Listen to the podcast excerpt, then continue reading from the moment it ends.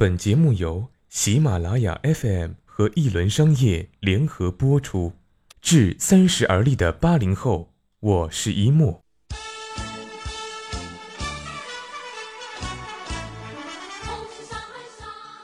记得上小学之前，我们都是家里的小皇帝、小公主、独苗苗，神马都是我们的。本以为人生路就这么一直爽下去了，不料剧情从此来了个大反转。小学、中学，我们常常被各种老师指责为他带过的最差的一届。上届学生比你们强多了。到了大学，老师们突然人性了许多，常常用一种同情的目光看我们。你们啊，惨啊！以前毕业了，工作都分配啊，哈哈，呵呵你妹呀！高校扩招，生源高峰，毕业不分配，这些变革都让我们赶上了。哎，哥们儿。晚生了几年，你们不容易啊！我们辛辛苦苦备考几年，毕业后发现学霸们都得为学渣打工，而房价也就不到十年，四环内从三千涨到了均价四万起。很多人说我们是运气最差的一代，毕业证貌似已经形同废纸。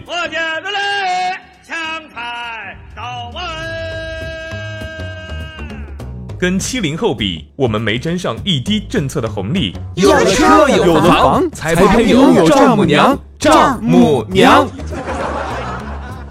跟九零后比，我们又输在了信息时代的起跑线上。就连离婚率上，我们也是被抨击的对象。据有关部门统计，八零后离婚率高达百分之五十。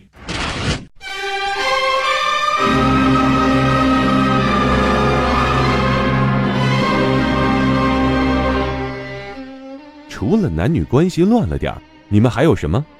我们只是性格不合。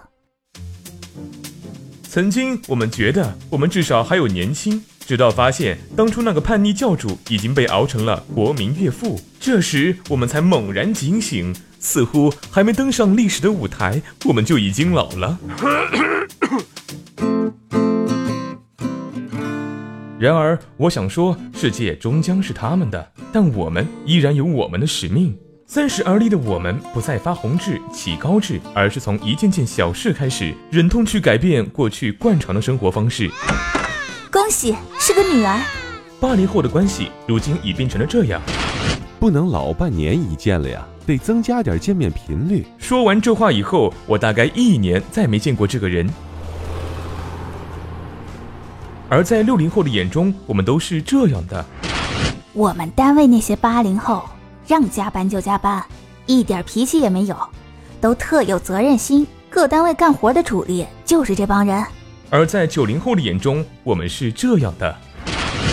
嗯，感觉他们这一代人吧，挺苦逼的，呃，挺传统的，比较比较有责任心吧。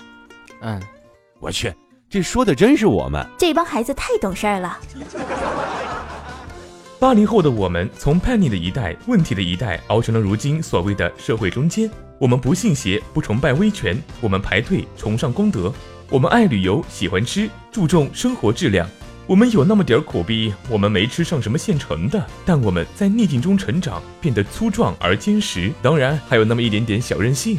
不知道未来那一代会变成什么样，八成会超过我们，但我们对自己其实挺满意的，虽然我们并不完美。致八零后终将逝去的青春，我是一木。